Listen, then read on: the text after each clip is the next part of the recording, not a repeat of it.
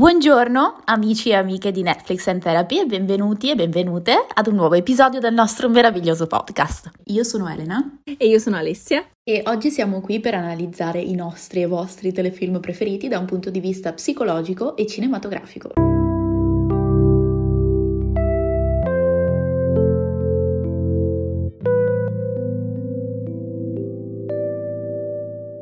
Buon San Valentino a tutti e tutte. Non è un caso che iniziamo la puntata con questo augurio, perché indipendentemente che la vostra vita amorosa sia felice o meno, oggi parliamo di amore, parliamo di coppie, parliamo di relazioni, abbiamo deciso di cogliere la palla al balzo e di approfittare di questo tempismo perfetto per creare un episodio speciale, tutto dedicato alle relazioni e alle coppie delle serie tv che tanto amiamo e adoriamo. Parleremo di un po' di cose oggi, quindi faremo un po' una panoramica di quelle che sono le eh, dinamiche relazionali che abbiamo osservato nelle nostre serie tv preferite, parleremo di tropes che osserviamo nelle serie tv, parleremo un po' della psicologia psicologia che c'è dietro il motivo per cui ci affezioniamo così tanto a delle coppie a delle altre no e ovviamente parleremo di shipping che sarà un po' il filo conduttore di tutto quello che diremo oggi. Io sono super casata da questa puntata perché forte shipper da questa parte dello schermo ma anche dalla tua Ele. È praticamente la nostra amicizia formatasi sulla coda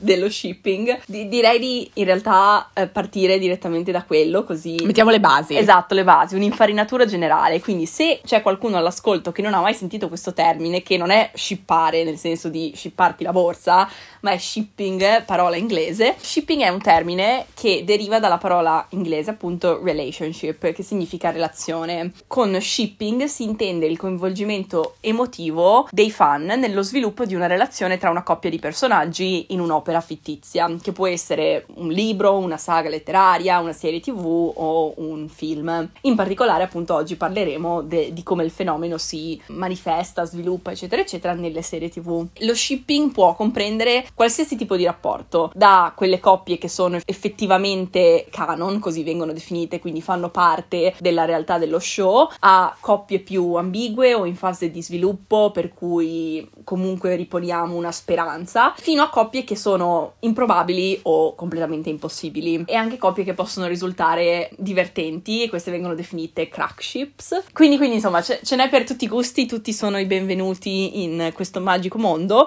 No, in realtà perché molto spesso, anzi, il uh, relazionarsi di persone che shippano coppie diverse può portare a delle cosiddette guerre nel fandom, a situazioni anche abbastanza tragiche e antagonistiche, se vogliamo, però è una grande parte, secondo me, della, della realtà dell'essere all'interno del, del, fandom di uno specifico show, del, del, mondo del fandom in generale. Tra l'altro, per quanto riguarda tutte queste dinamiche che dicevi, anche un po' di conflittualità che si creano all'interno del fandom, in realtà, secondo me, ci sono due modi di relazionarsi all'interno del fandom che convivono e coesistono e che sono quasi antitetici tra di loro, nel senso che da una parte è vero che ci sono questi, questi conflitti, cioè la gente battibecca perché una persona persona supporta una coppia, una persona ne supporta un'altra e non c'è modo di trovare un compromesso. Però dall'altro, allo stesso tempo, io credo che il contesto del fandom sia uno di quei contesti in cui davvero c'è un livello di accettazione e di, di accoglienza nei confronti di qualsiasi tipo di relazione, nei confronti di qualsiasi tipo anche di conformazione relazionale. Penso davvero che questo sia uno di quei tratti del fandom che un pochino poi aiuta anche a sentirsi validati e liberi nei propri interessi nelle proprie idee ed esperienze relazionali. Sì, stavamo giusto dicendo poco prima di iniziare che abbiamo entrambe letto fanfiction in cui le nostre coppie preferite erano rappresentate come pinguini. Esatto,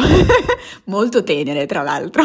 Penso che sia anche una cosa abbastanza universale, nel senso che dagli albori da Dante e Beatrice, oserei dire, c'è sempre stata un pochino questa spinta a identificarsi in determinate dinamiche, ovviamente anche platoniche, però in questo caso stiamo parlando di relazioni romantiche all'interno di appunto mondi inesistenti. Il concetto di shipping, come lo conosciamo oggi, però, prende il suo nome dalla serie TV X-Files, che è una serie fantascientifica in cui due agenti dell'FBI lavorano per un dipartimento che in realtà deve risolvere casi che riguardano gli alieni, e questo grande parentesi a parte, però il succo della questione che nel spicco della fama di X-Files la relazione fra i due protagonisti che si chiamano Mulder e Scully era arrivata a questo punto in cui loro due avevano questo rapporto estremamente ambiguo, estremamente complesso ed estremamente profondo, intimo, eccetera, eccetera, e si era creata una spaccatura all'interno del fandom fra quelli che dicevano ok, si amano, devono mettersi insieme, e quelli che dicevano no, sono solo amici, è bene che esista una relazione di questo tipo interamente platonica, teneteli amici. Di nuovo, per tornare al discorso del battibecco e delle contrapposizioni, queste due fazioni si sono poi divise e si sono assegnate rispettivamente i nomi di relationshippers, cioè quelli che tifavano per la relazione, e i no romos, quelli che non volevano la relazione romantica, quindi letteralmente no, no romance. Il termine relationshippers venne poi abbreviato sui forum, sui siti, eccetera, eccetera, in are shippers e infine è rimasto solo shippers. Quindi il termine shippare, in caso non lo sapeste, fun fact del giorno, proviene dal fandom di X-Files. Ma tu pensa, non lo sapevo nemmeno io. tu pensa. Sì, no, cioè, incredibile, no? Non è nemmeno, cioè, parliamo di anni 90. Wow. wow. Pensa cosa sono andati ad aprire. Penso questo sia l'ennesimo esempio di quanto poi quello che succede nelle serie TV o nei contenuti che consumiamo abbia delle ripercussioni anche nella, nella cultura e nella società, nel senso che qui si parla letteralmente di un nuovo concetto, di un nuovo termine che è stato definito a partire da una serie TV, cioè una cosa enorme. Per rifarci al discorso di prima, appunto, non ci sono delle regole fisse su come vivere questo concetto dello shipping. È, è, molto normale che una persona che guarda più show abbia più ship, quindi più coppie a cui è affezionato. C'è però l'uso di definire la coppia del cuore, quindi la, la superiore, la suprema, la preferita come OTP, che significa letteralmente One True Pairing. E una coppia si definisce canon se è effettivamente presente all'interno della realtà dello show, o si definisce fanon se è relativa soltanto all'ambiente del fandom e quindi non è confermata slash presente nello show. Il coinvolgimento con la ship può manifestarsi in maniera più passiva, quindi possiamo semplicemente continuare a seguire un determinato show sperando che prima o poi queste due persone si mettano insieme o apprezzando se stanno già insieme la loro dinamica, o possiamo essere coinvolti in maniera più attiva, quindi creando o consultando, come stavamo dicendo prima, lavori creati intorno a questa coppia, come possono essere le fanfiction, le fan art e in generale generale interazioni con altre persone che condividono l'amore per la stessa coppia. E poi ovviamente si può entrare nell'enorme mondo delle fanfiction di cui abbiamo già parlato un pochino in passato. Se ne volete sapere di più potete anche ascoltare il nostro episodio speciale sulla rappresentazione LGBT perché molto spesso le fanfiction entrano in gioco quando si tratta di espandere su coppie o relazioni prevalentemente assenti dal, dal mondo mainstream che molto spesso sono coppie LGBT. E un esempio che ci tenevo a fare è per esempio il mondo delle AUS che sono letteralmente ovviamente delle fanfiction ambientate in universi alternativi, Austa per Alternative Universe, in cui le coppie di determinati show, film, eccetera, eccetera, vengono immaginate in un nuovo contesto che può essere qualcosa di molto semplice, quindi per esempio una coppia di uno show fantasy o fantascientifico viene spostata in un contesto di un coffee shop o un negozio di animali, insomma una cosa molto più banale e abbordabile. Ci sono le fix it fanfiction, quindi se qualcosa è andato storto nell'ultima puntata o nella stagione ci sono queste fanfiction che cambiano leggermente la cosa che è andata storta per far andare tutto come vorreste, però appunto ci si può allontanare a, a tale punto da creare poi proprio un mondo completamente inventato che però è ancorato dal concetto di questa ship, dalla dinamica che loro hanno, eccetera, eccetera. Wow! Magico! Il mondo delle fanfiction è qualcosa di meraviglioso e di incredibilmente vasto, tra l'altro, nel senso che poi quando ci si mette un, un piede dentro è finita. Razionalmente, concretamente, parlando, credo che alcune delle fanfiction che ho letto siano state tra le letture più piacevoli e più coinvolgenti di qualsiasi tipo che io abbia mai fatto. E parliamo anche di letture molto lunghe, quindi forse l'abbiamo già detto anche in altri episodi del podcast, ma alcune fanfiction sono veramente dei libri e sono scritte gratuitamente, cioè io ci tengo anche a sottolineare sempre questo aspetto quando si parla di questa cosa, cioè stiamo letteralmente parlando di persone che scrivono e condividono il prodotto della loro fantasia e della loro genialità completamente gratuitamente solo per una questione di passione e di condivisione di, di questo questo amore per una relazione. Esatto, è incredibile e tra l'altro credo sia anche un qualcosa proprio di caratteristico, se vogliamo, di tutto quello che ha a che fare con il mondo del fandom, nel senso che poi è chiaro che in contesti di gruppo si possono creare anche delle dinamiche poco carine, poco divertenti e capita che ci siano dei, dei piccoli casini all'interno di questo tipo di gruppi, però davvero all'interno dei fandom secondo me si trovano anche delle, degli elementi estremamente positivi ed estremamente gratificanti e le fanfiction sono uno di questi.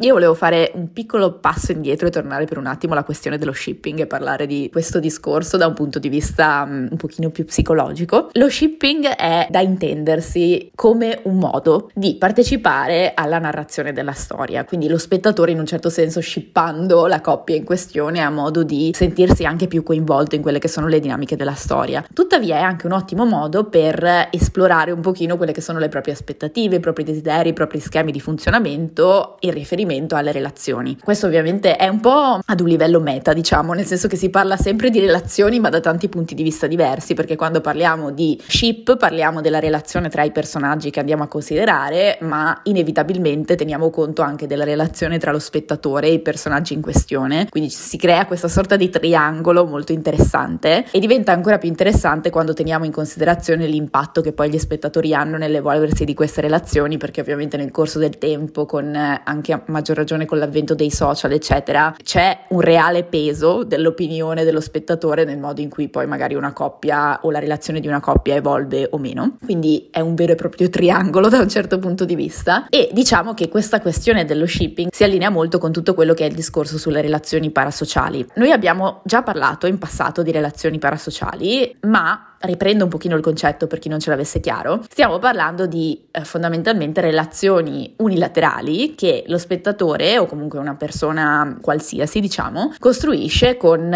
dei personaggi fittizi oppure con delle celebrità in alcuni casi. Quindi stiamo parlando anche in questo caso di eh, relazioni parasociali per ovvie ragioni e torniamo a sottolineare uno dei concetti principali che stanno alla base della costruzione di queste relazioni parasociali, nel senso che è stato osservato osservato ed è stato riscontrato che uno degli elementi che aumenta la probabilità che una persona costruisca delle relazioni di tipo parasociale è un livello più elevato di empatia, che è stimolata ulteriormente dal fatto che si crea poi con il tempo un rapporto di familiarità con i personaggi di cui seguiamo le vicende. Quindi c'è proprio questa sorta di investimento non solo di interesse basilare nella storia, nell'evoluzione della storia dei personaggi, ma anche proprio un investimento di tipo emotivo. Oltre a questo, altro aspetto interessante dello shipping dal punto di vista psicologico è che, come dicevamo all'inizio, ci permette in un certo senso un po' di sperimentarci all'interno del mondo delle relazioni in sicurezza, tra virgolette. Quindi è una sorta di palestra, nel senso che noi abbiamo la possibilità di osservare queste storie che si evolvono e osservando queste storie, queste relazioni che si evolvono, abbiamo anche la possibilità di farci un pochino un'idea di, per esempio, che cosa ci piace, che cosa non ci piace piace, quali sono i nostri desideri all'interno di una relazione. Quindi in un certo senso riusciamo a sperimentarci proprio e a fare un po' di esercizio eh, per quanto riguarda il nostro modo di vivere le relazioni all'interno di un contesto sicuro che ovviamente appartiene prevalentemente alla fantasia. Qui c'è sempre da dire che poi ci vuole un contatto con il mondo reale, quindi nella maggior parte dei casi tante di queste relazioni che noi vediamo sullo schermo sono estremamente romanticizzate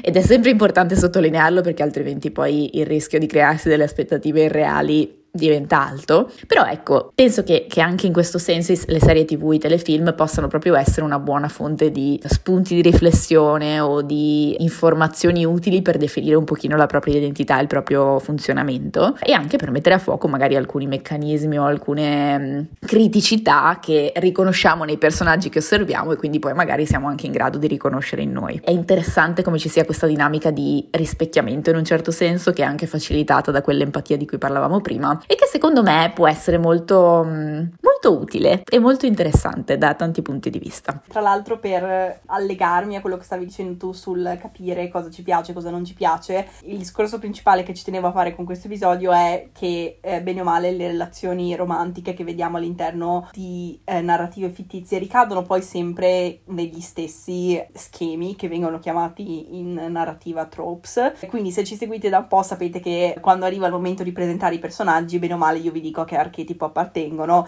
e, e gli archetipi restano bene o male quei 10-15 che poi si ripetono su vari personaggi, ovviamente vengono vissuti in maniera diversa, però lo schema mentale diciamo è un pochino lo stesso ed è una cosa che ritroviamo qui anche se ovviamente con dei, dei tropes letterari e non con gli archetipi necessariamente. L'altra cosa che ci tenevo ad aggiungere prima di avviarci in questo discorso è che lo shipping, come dicevi tu, ha sempre avuto una relazione un pochino controversa se vogliamo con l'ambiente mainstream perché se nel passato era più considerata forse quasi una cosa di nicchia, una cosa da tenere un po' nascosta, un po' tabù, al momento con l'avvento dei social media e quindi una, di una relazione, come dicevi tu, più diretta fra creatori e eh, recipienti della creazione, molto spesso il, la popolarità di una ship può essere eh, marketing gratuito per un, per un determinato show, per, per, un determinato film. E quindi si creano situazioni in cui eh, lo shipping può essere incoraggiato dai creatori delle serie o dei film,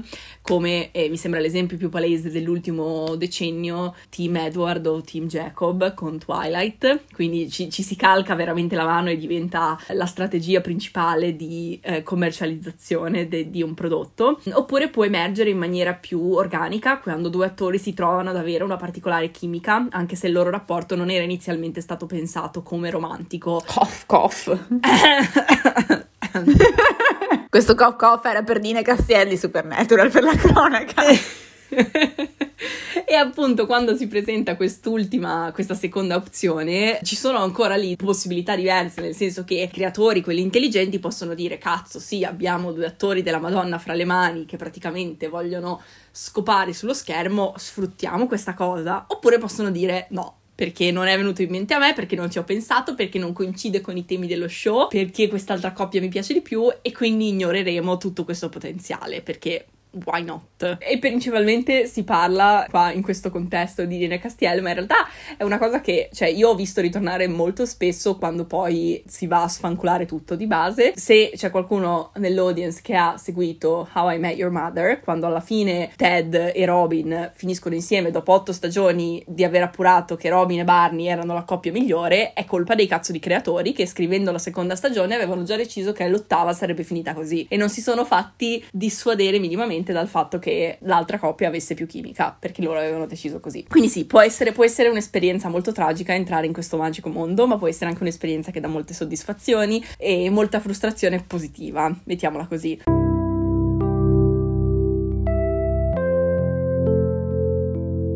E quindi per aprire un pochino questa porta dei eh, tropes romantici, pensavo di partire da quello che secondo me è assolutamente il più comune, il più ben conosciuto e quello che in questo contesto crea le maggiori controversie, ovvero il triangolo amoroso. E mi viene in mente Renato Zero che dice il triangolo no. E invece no, molte, molte, molte, molte serie tv considerano il triangolo amoroso come un'ottima opzione per creare conflitto. E questo consiste in un personaggio che molto spesso è il protagonista che è combattuto fra due possibili interessi amorosi e molto spesso questi due interessi amorosi hanno delle personalità opposte e offrono tipi di relazioni diametralmente diversi. Quindi, per esempio, se è una ragazza che deve scegliere fra due ragazzi, probabilmente uno sarà il ragazzino dolce della porta accanto e l'altro bad boy, super tossico, disastroso. Quindi, quindi rientrano molto bene, diciamo, anche in questi stereotipi. Se vogliamo, è, è molto facile creare del conflitto. Personalmente è il mio trop meno preferito, perché è banale, perché l'hanno fatto troppe volte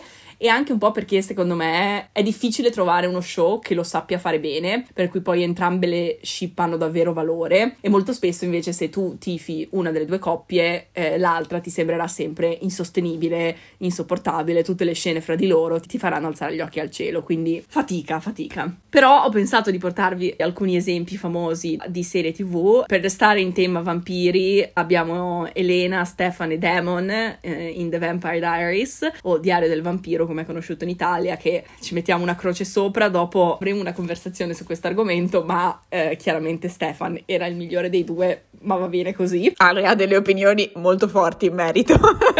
Poi ci sono Jane, Michael e Raphael in Jane the Virgin e anche qui Michael era quello migliore, ma va bene, io scelgo le relazioni sane e la gente mi ammazza la persona, però va bene, it's fine. Poi io non l'ho mai visto, ma so che in Una mamma per amica Rory, Jess e Dean hanno spopolato per una gran parte delle prime stagioni e in How I Met Your Mother menzionato prima c'è appunto tutto l'inciuccio fra Ted, Robin e Barney. Io tutte le volte che mi si presenta davanti questa dinamica spero che vada a finire in una relazione poliamorosa. Non succede mai, l'unica volta che mi hanno dato questa soddisfazione è stato in Sense8, dove Kala è combattuta fra il suo marito marito vero in India, Rajan e Wolfgang, che è uno del cluster, e alla fine, nell'ultima puntata, scopano tutti e tre insieme. Questa cosa meravigliosa. Bravissimi, bravissimi. Un minuto di silenzio e di applausi per Sense8 che ha capito tutto. Quindi questa cosa ha alzato la barra lassù e finché non continueranno a fare questa cosa, eh, io non accetterò il triangolo amoroso banale in cui bisogna scegliere.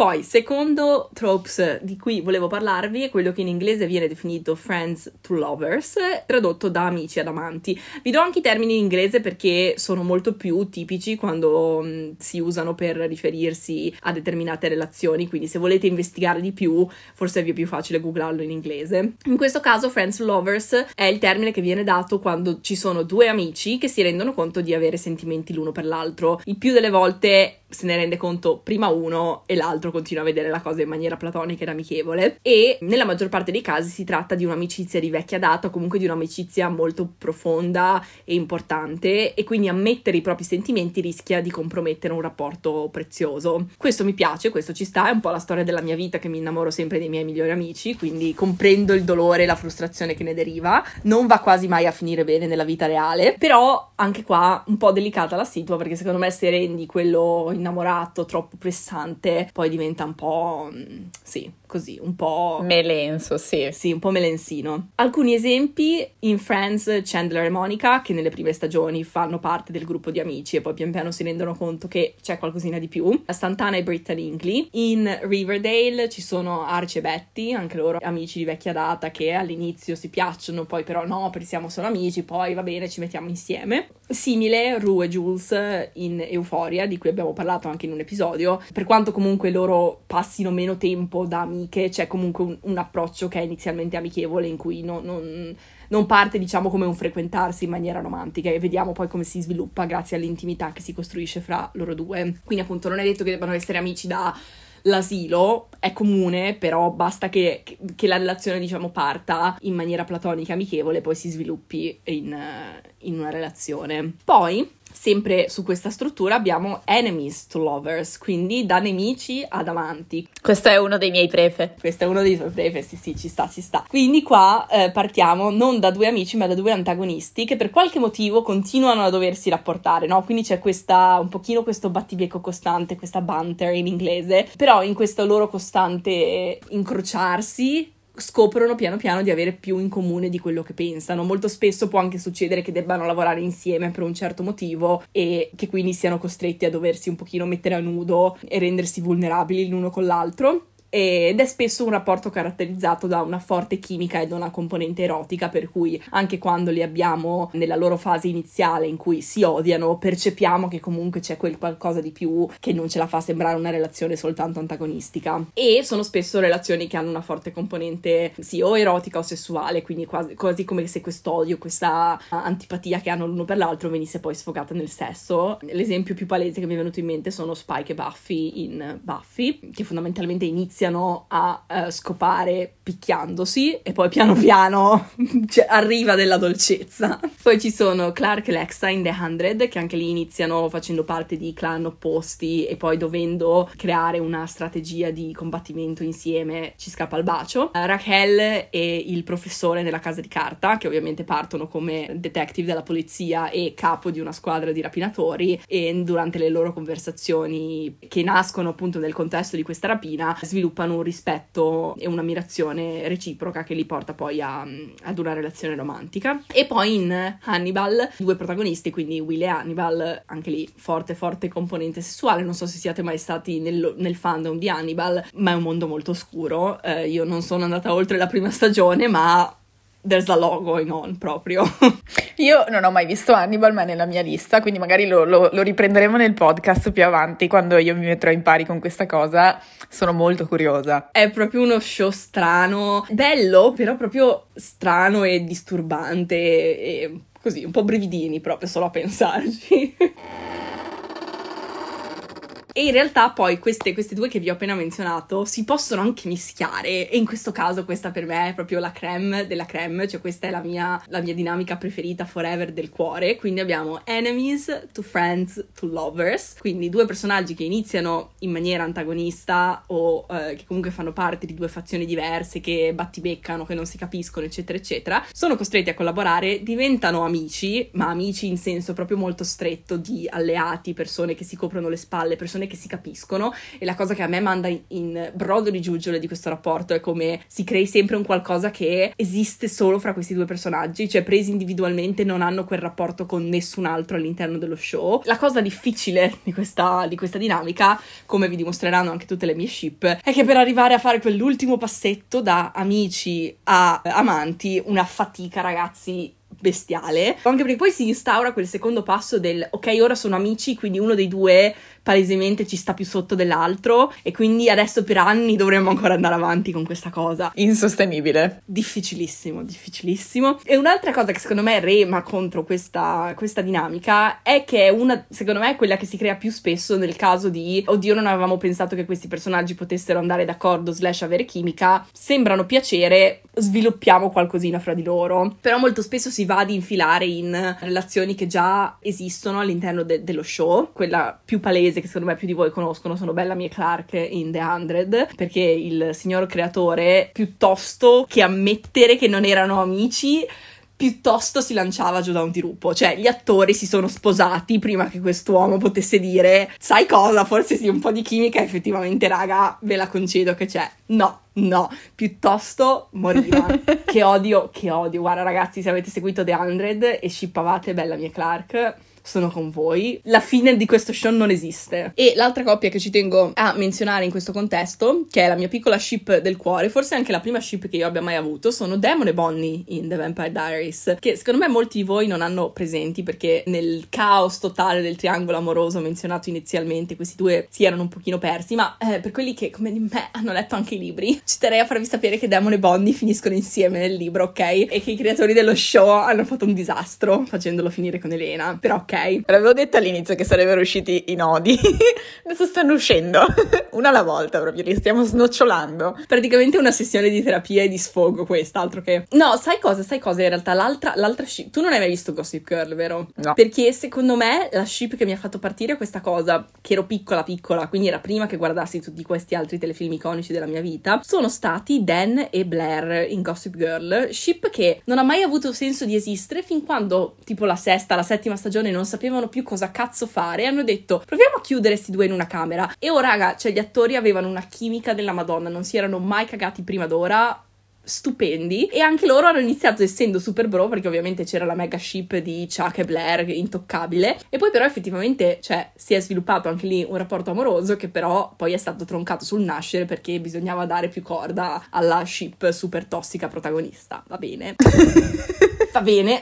Ce la facciamo andare bene Comunque a me, ecco, io sarei davvero entusiasta di poter partecipare a, questa, a, questo tipo di dialoghi, ma il punto è che mi rendo conto a posteriori che mi mancano tipo delle serie cardine della, della cultura standard sulle serie tv, cioè tipo Gossip Girl, The Vampire Diaries. Sì, no, cioè, tu, quando, tu quando oggi mi hai detto che non avevi mai visto eh... The Vampire Diaries, cioè io scioccata, lo so, scioccata. Lo so, ma il bello è che sono anche quelle serie, cioè per dire The Vampire Diaries mi ricordo che lo facevano sempre tipo o prima o dopo Supernatural quando guardavamo le puntate di notte, perché io e Ale ci siamo fatti un lungo periodo della nostra vita a guardare tipo le puntate alle tre di notte e mandarci i commenti per messaggio, cioè quindi era un continuo confrontarmi con l'esistenza di questa serie, era un continuo sentire persone che ne parlavano e nonostante questo, ma non ho nemmeno mai visto un episodio, cioè non è che ti dico mi sono fermata alla prima stagione, non ho mai visto un episodio di The Vampire Diaries. Idem Gossip Gossip Girl. Vabbè, eh, compito, compito per le vacanze estive, guardare The Vampire Diaries, così possiamo farci una puntata. L'anno prossimo riprendiamo con tutte queste serie, macro serie che io non ho mai visto e vi facciamo tornare indietro nel tempo i dieci anni praticamente.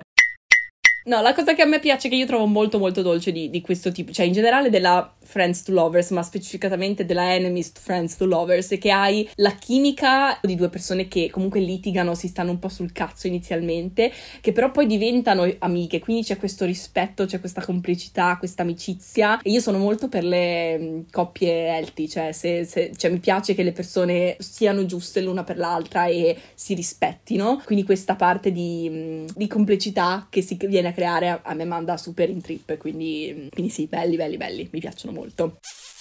Poi direi che abbiamo le anime gemelle o soulmates in inglese e questo trope appare più spesso in serie fantasy o fantascientifiche perché c'è il più delle volte una componente di magia o di predestinazione che le lega insieme, quindi un qualcosa di già deciso per cui queste persone si appartengono, fra virgolette. Molto spesso può prendere la forma di amore a prima vista, quindi quelle coppie che oddio si vedono la prima volta e già sappiamo che endgame che va- andrà a finire con loro e e sono un po' titubante su questa, su questa, qua perché appunto penso che sia difficile svilupparla in maniera genuina, nel senso che se già mi dici dalla prima scena, oddio, queste due persone devono stare insieme, io non ho ancora visto niente. Mm, non lo so, sembra che tu abbia già deciso per me che mi devono piacere e quindi diventa complicato. Però può anche applicarsi secondo me a coppie che vengono presentate già come solidificate, quindi magari all'interno di uno show abbiamo una coppia che funziona particolarmente bene, che ha una bella chimica, che lo sai che sono perfetti o perfette l'una per l'altra e quindi a quel punto mi sento più affine a questo, tipo di, a questo tipo di dinamica. Mi vengono in mente, allora, per quest'ultima cosa che ho detto, quindi di coppie già stabilite, Nomi, Amanita in Sense8, che appunto inizia lo show, loro stanno già insieme, non c'è mai un momento in cui la loro relazione viene messa in discussione, ma anzi sono abbastanza i pilastri l'una per l'altra, o Beth e Randall in This Is Us. E invece per l'altro tipo, cioè quello dove c'è una componente che riporta queste persone insieme, ci sono Jamie e Claire in Outlander, Chidi ed Eleanor in The Good Place, che letteralmente nella loro prima scena insieme gli viene detto siete anime gemelle, buona fortuna, e Chloe e Lucifero in Lucifer, che in quest'ultimo caso porta anche quell'aspetto di oddio io sono una creatura molto potente ma i miei poteri non funzionano su di te, no? Quindi c'è già qualcosa di questa persona che manda un pochino in sbattimento l'altra, che comunque non si rifà, non è come tutte le altre persone diciamo, ed è qui che forse entra quell'elemento un pochino magico, no? Anche in Twilight Edward non riusciva a leggere i pensieri di Bella e quindi questa cosa già la faceva, la faceva differenziare dal resto delle persone che aveva intorno, quindi, quindi c'è molto quell'aspetto lì. E abbiamo l'amore proibito, o in inglese Forbidden Love, che penso che sia anche eh, abbastanza esplicativo dal proprio nome, cioè le relazioni in cui due persone hanno tutte le carte in regola per stare insieme, ma c'è un fattore insormontabile che lo impedisce. E nel caso di disobbedissero e si mettessero effettivamente insieme, questo potrebbe avere delle conseguenze molto gravi. Ovviamente il fattore insormontabile dipende dalle circostanze, dal genere genere del telefilm, può essere una legge, può essere un qualche tipo di impedimento o di conflitto che i personaggi devono affrontare. Alle volte può esserci anche un buon motivo per cui questa relazione è un amore proibito. Mi vengono in mente Cersei e Jamie in Game of Thrones, che proprio... Eh, eh, sai com'è.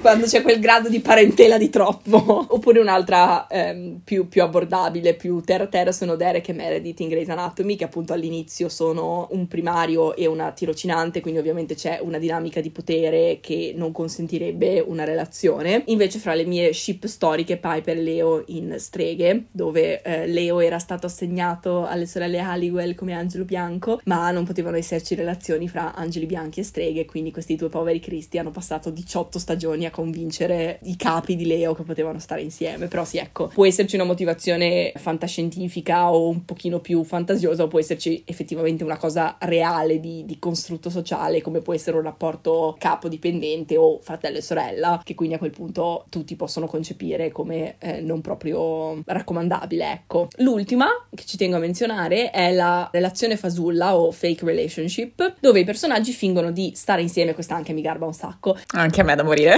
è anche una molto tipica delle fanfiction. Era una delle mie tipologie di fanfiction preferite. Ne ho lette veramente tante di questo tipo qui. Fondamentalmente il succo è che i personaggi fingono di stare insieme per ottenere un qualche tipo di obiettivo che hanno in comune, ma durante la finzione si rendono conto che poi in questa relazione non ci stanno così male. E è più comune nei film perché difficilmente è sostenibile a lungo termine, nel senso che bene o male prima o poi devono o smettere di fingere o mettersi insieme. Però ci tenevo a fare uno shout out a Faking It, che è un telefilm abbastanza sconosciuto, però si basa su questa intera premessa, cioè sono due migliori amiche che per diventare popolari in questa scuola molto, molto aperta mentalmente, molto avanti, fingono di essere lesbiche, di stare insieme pur essendo amiche di vecchissima data e ovviamente una delle due ci prende la facciata proprio di quelle spettacolari. Però più recentemente abbiamo anche Daphne e Simon in Bridgerton che fingono di stare insieme per essere lasciati in pace dai loro vari parenti che li vorrebbero sposati. E io non l'ho visto ma mentre ne cercavo oggi mi, sali- mi saltava fuori Jessie e Rachel in Glee. Però non saprei dirvi più di tanto perché non l'ho visto. Però appunto queste sono un pochino, un pochino più rare rispetto alle altre sono molto più comuni nei film perché ci puoi costruire diciamo un intero film sopra. Poi la cosa, la cosa intrippante è che questi tropes si possono ovviamente mescolare fra loro quindi come stavamo dicendo con Faking It c'è l'aspetto della relazione fasulla ma c'è anche il da amici amanti perché sono appunto due migliori amiche in cui una si innamora dell'altra. Ancora meglio se hai la relazione fasulla con i nemici perché a quel punto devono collaborare quindi sono costretti a stare insieme però si odiano però non si odiano. Quindi veramente le puoi mischiare in tutti i modi possibili anche nel triangolo amoroso una dinamica può avere più l'aspetto di amici e l'altra può avere più l'aspetto di amore proibito o non lo so, di una cosa più complessa, più perversa anche. E poi qua possiamo aprire, non lo so se tu vuoi lanciarti in questo mondo, ma una parentesi sul shippare coppie problematiche, nel senso che appunto come dicevi prima, eh, il mondo del fandom è, è bello ed è magico perché ce n'è veramente per tutti i gusti, però penso che sia anche affascinante pensare come il successo di una coppia dipenda anche molto dalle, dalle circostanze sociali del periodo in cui va in onda. E parlavo prima di Chuck e Blair ma eh, un po' di tempo fa ho riguardato il pilot di Gossip Girl e Chuck cerca di stuprare una ragazza cioè, e questa persona all'epoca veniva così presentata come un po' il bad boy, un po' quello che dovevi cambiare, no? Che dovevi addolcire, eccetera, eccetera, ma letteralmente cerca di stuprare una ragazza nel primo episodio. Eh, non ti nascondo che non ero a conoscenza di questa specifica informazione su Chuck, ma mi era già arrivato, pur non avendo visto la serie, il, il messaggio, la vibe, che lui fosse proprio un po', mm, forse il capostipite di questa, cioè la loro coppia, quindi Chuck e Blair, mi sono sempre sembrati un po' proprio i capostipite di questa grande categoria delle coppie poco, poco sane, delle relazioni poco sane che vengono un pochino messe sopra il piedistallo. Poi di questa grande categoria mm, io ci ho pensato prima un pochino finché buttavo giù i miei appunti e riflettevo su vari tipi di relazioni che vengono rappresentate e credo che un'altra che è molto più recente in realtà sia quella tra Tokyo e Rio. Ne abbiamo un po' parlato quando abbiamo parlato della casa di carta e quindi durante l'episodio abbiamo fatto un po' un, un punto della situazione sulle relazioni principali. Io credo che la loro sia proprio una di quelle relazioni che la gente ha letteralmente messo messo su un piedistallo, nel senso che sono i personaggi o la dinamica relazionale più amata e più celebrata di questa serie, ma in realtà ci sono un sacco di red flags, per utilizzare un termine molto, molto comune eh, negli ultimi anni, nel senso che la dinamica tra loro è molto sbilanciata, c'è proprio una disparità di potere, una dipendenza, anche se vogliamo affettiva, abbastanza rilevante. Ecco, questa è sicuramente la prima che, che mi viene in mente, che mi salta un pochino all'occhio. Poi in realtà un'altra coppia che a questo punto non so quanto sia shippata, cioè quante persone effettivamente la shippino, ma penso a Ross e Rachel di mm, Friends, una cosa per me inconcepibile, letteralmente non sono ancora scesa a patti con il fatto che questo poi sia stato l'endgame. No ragazzi, cioè io quel mese che ho guardato Friends, quel mese che ho guardato Friends che ogni due secondi queste persone stavano tornando insieme. Volevo dargli fuoco, fuoco proprio. Crea proprio frustrazione nel momento in cui si arriva a quel punto in cui si è capaci o si hanno gli strumenti per mettere a fuoco questo tipo di dinamiche. E qui si apre un po' una parentesi che secondo me forse vale la pena di fare, senza per carità creare problemi dove non ci sono. Però è anche vero che i contenuti che noi consumiamo in termini di serie tv, di libri, film, eccetera, eccetera, in un qualche modo vanno anche ad influenzare il modo in cui noi viviamo le relazioni, il modo in cui noi pensiamo alle relazioni e ciò che vediamo come positivo e ciò che vediamo come negativo nelle relazioni. È un rapporto bionivoco perché poi da una parte quello che noi vediamo influenza il nostro modo di percepire le relazioni, dall'altra parte tutto il resto del contesto culturale, il modo in cui noi evolviamo all'interno della sfera sociale e relazionale porta ad una modifica nel modo in cui le relazioni vengono rappresentate in tv, quindi è un ciclo diciamo che si alimenta costantemente. Però credo sia importante sottolineare anche come il fatto di celebrare o comunque di inquadrare come positive determinate dinamiche che in realtà sono estremamente disfunzionali quando vengono calate nella realtà, sia un aspetto problematico e da tenere in considerazione perché porta con sé delle implicazioni che poi possono effettivamente avere dei risvolti poco piacevoli o poco buoni nel mondo reale, diciamo, soprattutto nel momento in cui magari gli spettatori non hanno particolari esperienze nell'ambito relazionale o magari hanno i propri schemi di funzionamento, i propri meccanismi che in un qualche modo rendono più probabile l'entrare in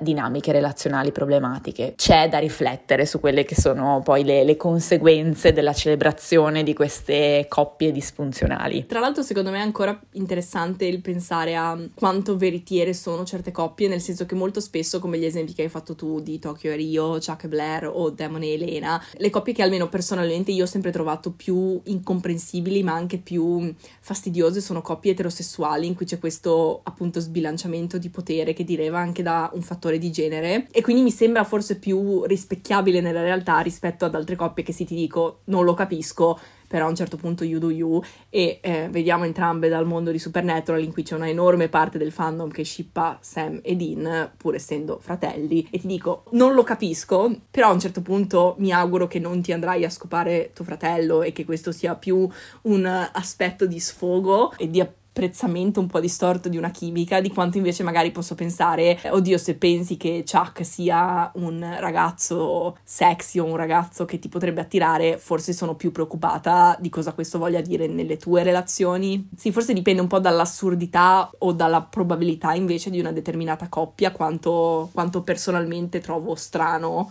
il ci parla. Secondo me c'è anche proprio una dinamica di da chi viene celebrata la coppia, nel senso che per esempio riprendendo l'esempio che facevi prima di Sam e Dean, è vero che loro sono fratelli, ma è vero anche che lo show raramente fa delle mh, mm, allusioni al fatto che ci possa essere qualcosa tra di loro, se non in modo proprio scherzoso. Quindi diciamo che poi alla fine all'interno del contesto reale dello show la cosa viene abbastanza trattata come un po' una barzelletta, cioè viene un po' ridimensionata e ci si focalizza sul rapporto fraterno che loro hanno. Al contrario, quando si parla di alcune coppie, come appunto può essere quella di Chuck e Blair o Tokyo Rio, eccetera, eccetera, è lo show stesso che in un certo senso romanticizza questo tipo di relazione, che quindi manda un po' il messaggio che ci sia un qualcosa di positivo nel modo in cui queste dinamiche si manifestano. Credo che sia quello un pochino forse che fa la differenza. Sì, tutto quello che hai detto finora verissimo, infatti, infatti in luce di ciò abbiamo deciso di portare nello show un ospite speciale. Specialissima. Essendo questa una puntata di San Valentino, Torino e eh, avendo io oggi avuto una conversazione con la mia ragazza sul eh, quali sono le tue ship preferite a parte Dine Castiel, in cui mi è stato risposto fra le varie Demone e Elena. Quindi in luce di questo prossimo break-up che dovremmo avere, ci è venuto in mente che in realtà appunto la mia fidanzata che si chiama Francis ha un debole per queste coppie un pochino così problematiche se vogliamo, un pochino, un pochino estreme, drammatiche, tossiche, un po' tutto quello che no. Eh, poi non è vero, non sono tutte così, ma c'è questo esempio clou di Demon Elena su cui abbiamo pensato che fosse interessante discutere perché io e lei la pensiamo in modi completamente opposti riguardo alla ship e quindi Elena che è qui fattore esterno che non ha mai visto il diario del vampiro può fare una seduta di terapia di coppia eh, sul giudicare la, il rapporto fra Demon e Elena. Bravissime, l'obiettivo praticamente di questa puntata del podcast è salvare la vostra relazione. Quindi un minuto di applausi per Francis! Che nella vita fa la chef, quindi al massimo può parlarvi del cibo dei telefilm. Sì, quali siano le mie competenze per essere qui? Non lo so. Zero. le mie opinioni e basta, fondate sul nulla, però non importa, sono qua per... Mi sto immaginando questa cosa tipo una rap battle in cui tu ora hai tipo un minuto per dire cosa c'è di positivo in Demone Elena devo difendermi e cercare sì, di salvare questa. Devo stare molto attenta a quello che dico perché la nostra relazione potrebbe essere compromessa. Secondo me poi alla fine potremmo farlo scegliere tipo agli ascoltatori, cioè facciamo un sondaggio su Instagram e decidiamo se dovete rimanere insieme oppure no alla fine di tutto quanto. E anche se Demone e Elena meritino di stare insieme o no, perché è una cosa su cui puoi capire tante cose sulle persone, secondo me, su come la pensano. che poi in realtà non, le coppie che normalmente piacciono a me sono sono molto diverse da loro, cioè sono coppie un po' più, per fortuna, un po' più sane, però loro eh, hanno, hanno qualcosa, funzionano e lo so che sono sbagliati, lo so benissimo, però funzionano e basta, cioè la chimica che hanno loro, eh, Stefano e Elena non ce l'hanno. Eh, c'è poco da dire. Ma io, eh, da, da, persona ignorante su questa serie, vorrei che, che, mi faceste un po' un'infarinatura dei pro e dei contro di questa relazione. Allora, Stefano e Demon sono fratelli vampiri che durante il 1800 si sono innamorati della stessa donna di nome Katrina. Katrina è uguale identica a questa Elena nel presente perché è una sua antenata di base e all'inizio dello show Stefan arriva in questa cittadina chiamata Mystic Falls per capire di più su Elena e su come mai sia uguale a questa Katrina. Inizia ad andare al liceo con lei e sviluppano questa relazione però molto onesta perché lui subito le dice guarda io sono un vampiro, questa è la situa. Troppo onesta. troppo sana questa relazione, cioè lui le dice tutto, rispetta tutto quello che vuole lei, beh. che palle! sì, che noia, uffi. E dall'altra parte poi c'è suo fratello Demon, che invece fra, fra, le varie meraviglie che ha fatto nello show c'è stato scoparsi la madre di Elena. Dettaglio irrilevante, non lo sapeva. Ammazzare, lo sapeva. Il, fra- ammazzare il fratello di Elena sapeva che poteva tornare, non è vero, non lo sapeva in realtà, però fa niente. Non è morto, non è morto, però non è morto. Quindi tutto sommato, insomma, il, il danno si annulla, dici. Stup- esatto. Stuprare la migliore amica di Elena. È un po' sì, un po' sì. C'è poco da dire a riguardo. No, mm, un, un, po' sì, un po' sì, sì. E va- varie altre incommensurabili cose problematiche. Ma, ma dovessi dirti, dovessi dirti, non è nemmeno tanto questa la questione per me. Perché poi ti dico, quando prendo Demon e Bonnie li scippo, ma perché prima di tutto Bonnie gli tiene testa e pensa che sia una testa di cazzo, come è giusto pensare in questo mondo. Anche Elena lo pensa. Ma non è vero. Invece Elena sì. pensa che sia un cucciolino in- che ha bisogno di aiuto, non che sia una testa di minchia. Però la cosa che a me fondamentalmente veramente dà fastidio di Demon e Elena è quanto lui le manchi di rispetto in termini di agenzia, cioè in tutte le volte che Elena prende una decisione all'interno dello show e Demon non è d'accordo, Demon farà il possibile per far andare questa cosa come vuole lui. Una cosa che con Bonnie non succede mai perché sono effettivamente amici e si rispettano e pensano a vicenda di essere persone intelligenti. Mentre quello che lui fa con Elena è oddio, piccolo uccellino ferito, No. Ti devo aiutare, sì. No. E se tu vuoi sacrificarti per salvare la tua famiglia, io ti darò il mio sangue perché tu risorga come vampiro. Perché non puoi morire se io non voglio che tu muoia, capito? Non se ne parla neanche. La differenza, secondo me, è che Stefan la tiene tipo in una teca. E invece. Ma no, Demon, no, non è vero. Demon è più onesto. Tipo, questa cosa va fatta in questo modo. E quindi è più ma non è che la cosa va fatta in quel modo, è che lui vuole la cosa fatta come vuole lui. Non importa. Il punto del discorso è che non so perché, ma questa coppia funziona, ok? E non vole- ho iniziato a guardarlo aspettandomi qualcosa di sbagliato, senza sapere cosa, ma sapevo no- che questa coppia non mi doveva piacere e fa niente. Mi è piaciuta lo stesso. Funzionano, ci sono, ci sono le ship così, che lo sai che non vanno bene l'uno per l'altro. No, no ma infatti secondo me l'elemento interessante della, della dinamica di, della puntata era capire che cosa ci fosse di affascinante perché io personalmente non lo vedo, non lo vedo con loro, non lo vedo con Jane e Raffaele, non lo vedo mm. con nessuna di queste coppie dove eh, lei è tutta un po' innocentina e lui è questo bad boy, proprio mi fa vomitare, non capisco. Per fortuna abbiamo una psicologa qui e forse io dovrei andarci evidentemente. lei un po' di tempo fa quando parlavamo dei, dei nostri, delle nostre tipo persone ideali, sia uomo che donna, lei ha detto, e cito, un uomo che vuole cambiare il mondo mi fa vomitare. non mi ricordo di averla detta in questo è più complicata di così. Servirebbe una sessione di, di terapia solo su questa storia. Però sì, um, un, un, uomo sano di me. Cioè, tipo Stefan, io lo trovo un personaggio maschile fatto molto bene.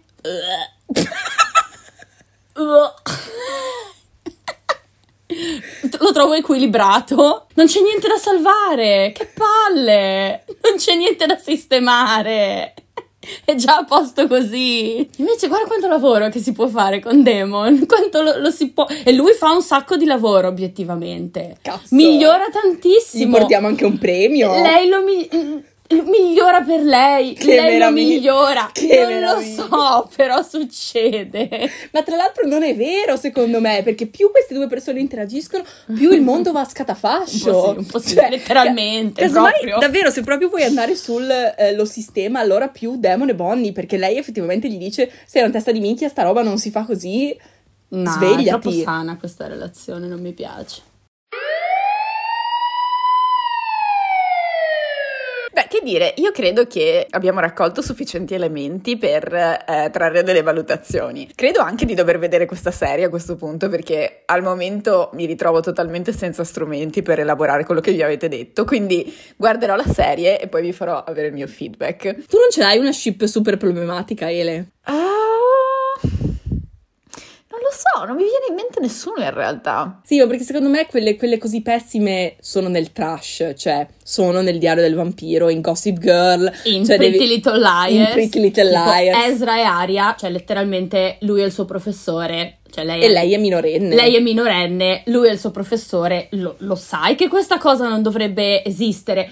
Te lo dimentichi, piano piano che guardi la serie, te lo dimentichi e te li, te li fai andare bene. Eh, io devo essere sincera, non so se sia per eh, la mia purezza estrema o se sia perché semplicemente non ho visto abbastanza serie TV, ma non mi viene in mente nulla di particolarmente di particolarmente problematico. Forse anche perché io tipo ho shippato solo Dine Castiel nella mia vita realmente, tutte le altre coppie sono secondarie. Hai dato tutto con loro, non è rimasto altro. E morirà tutto con loro, esatto, hanno asfaltato qualsiasi altra concorrenza, quindi mi do questa spiegazione forse. Sì, io non penso ci sarà mai niente di equiparabile nella mia vita a- alla roller coaster di Dine Cass, però va bene. Bello sapere di aver raggiunto, di aver raggiunto il nostro peak emotivo il 5 novembre del 2020. Non è rimasto cazzo- niente da dare al mondo. Dato tutto lì. E tra l'altro trovo molto, mh, come dire, poetico che anche questo episodio si sia concluso sulla nota di Castiel e Dean, perché secondo me mh, ci voleva, cioè sono la giusta nota su cui concludere qualsiasi tipo di discussione sull'amore, quindi